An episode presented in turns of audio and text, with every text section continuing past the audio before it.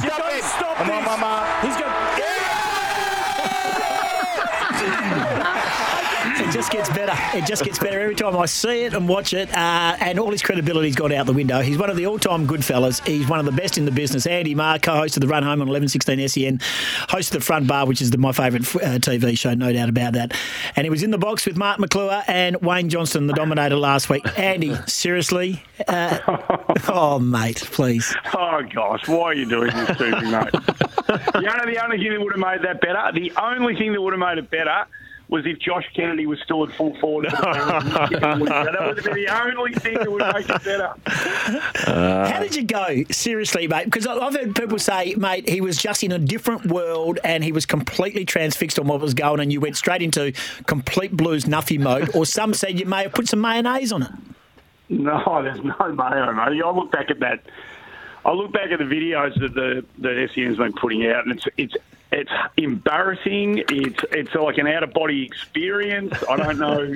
I don't recognise that person, uh, but uh, it's what a joy, right? Like you can you get you get paid to get the best seat in the joint um, to watch your team win a couple of you know nail biters, and you've got the license to just be a complete fool for a couple of hours, and uh, I, that comes pretty naturally to me. So it's been uh, it's been great fun.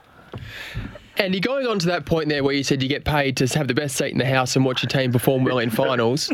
if you had a preference, and let's jump to next week, say Carlton get into the grand final, what would be your ideal way of watching the game? Would you prefer to sit at home on your own in complete silence and watch it, or be sitting at the ground, not working, or in the commentary going nuts for everyone to watch? question, Ibbo. Good question. It's a very good question. Um, the older I get, Gary, the more uh, inclined I am to watch it at home. I, I do like the like just to sit there and consume it a bit, but.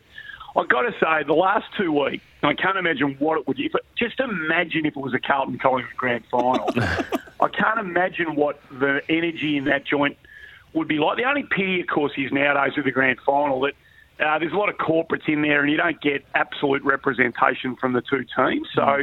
Uh, the last two weeks have been ridiculous. The, the elimination and semi-finals, the noise that the Carlton supporters have been making. So, you know, open the windows, let it come in, and just kind of run right through course through your body. It's that's it doesn't get much better than that. Um, I can't imagine what it'd be like to be a player and feeding off all that in front of ninety-five thousand at the MCG. But um, yeah, I- if we get the opportunity to be there, we being Carlton, uh, I'd quite like to be in the box with Sellers and Dom and doing it again. That that'd be Hey Andy, hey JK here, mate. Hey, um, on the bag of train as well, mate. Well done. It's uh, it's it's been Good a bit of momentum coming this uh, this back end of the year. But um, hey, four changes this week for him. Is that is that a is that a big thing going into um, this prelim?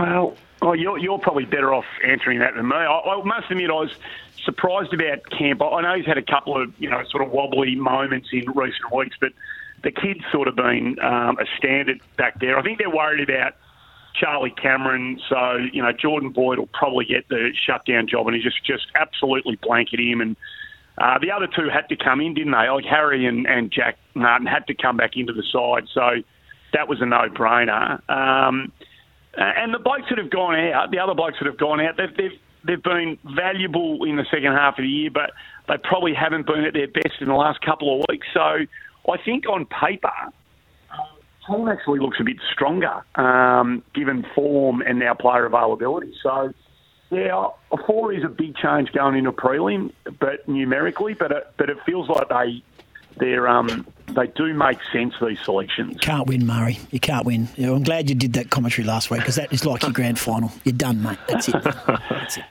So I reckon, Goss, I reckon we're talking about this yesterday. I reckon play ten times. Car- this Carlton, this Brisbane at the Gabba, ten times. How many, of those games did Carlton win? Two. Yeah. So why can't tomorrow be one of those two? Because you're done, mate. You carried on like a pork chop last week. And the, whole, the whole, you carried on. The Carlton fans carried on. The players got caught up in it. It's just going to be. It could be a horror watch. Could be a horror watch. No, no. Well, you, you, this could happen. They could because they're pretty good and they don't get beaten up there. So they could come out and they do all their razzle dazzle and they just blow us off the park early. But I'll tell you this: if it's tied at three quarter time, I wouldn't want to be a Brisbane Lions supporter because this the, the self belief in this group, uh, and I'm sure you know Garrick and Josh would know what it's like to be part of a group that just has an unbelievable belief. Only lost one game since round 13, and that was a game that mattered didn't matter.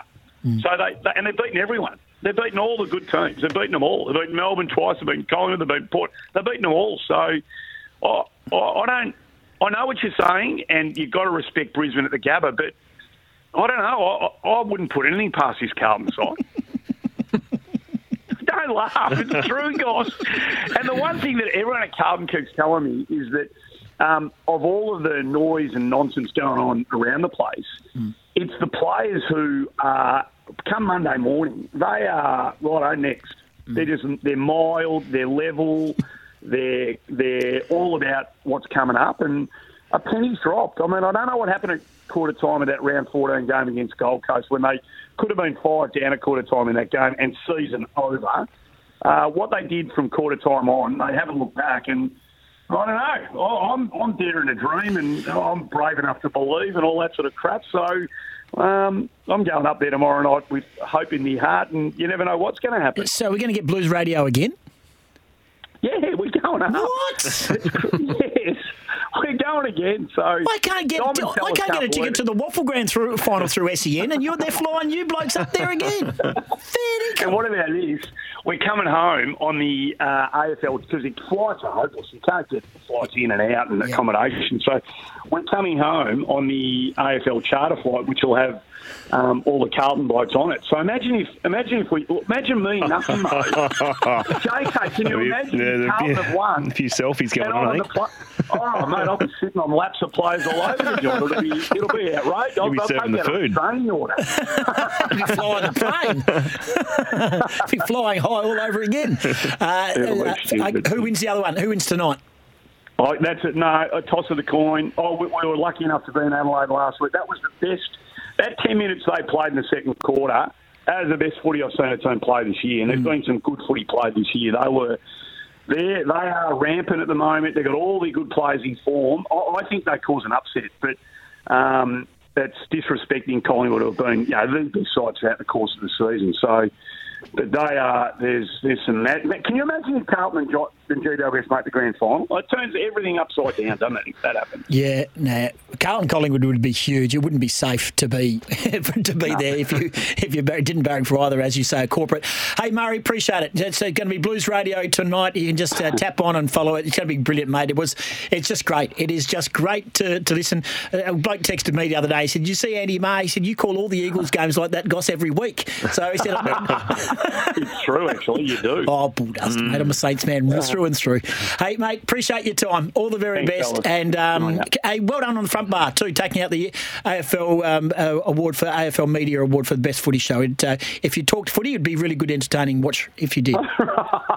Thanks, guys. Hopefully, people saw it last night because Sandy, it was a joy having He was brilliant. He was brilliant. Good on you. There's Andy Maher, of course. We love Andy and uh, Blues Radio. If you want to listen to, so he one, one he's the, one of the best commentators going around, but two when he goes into full nuffy mode, he's even The better. passion. Yeah, the the run home eleven sixteen SEN and host of the front bar Andy Maher.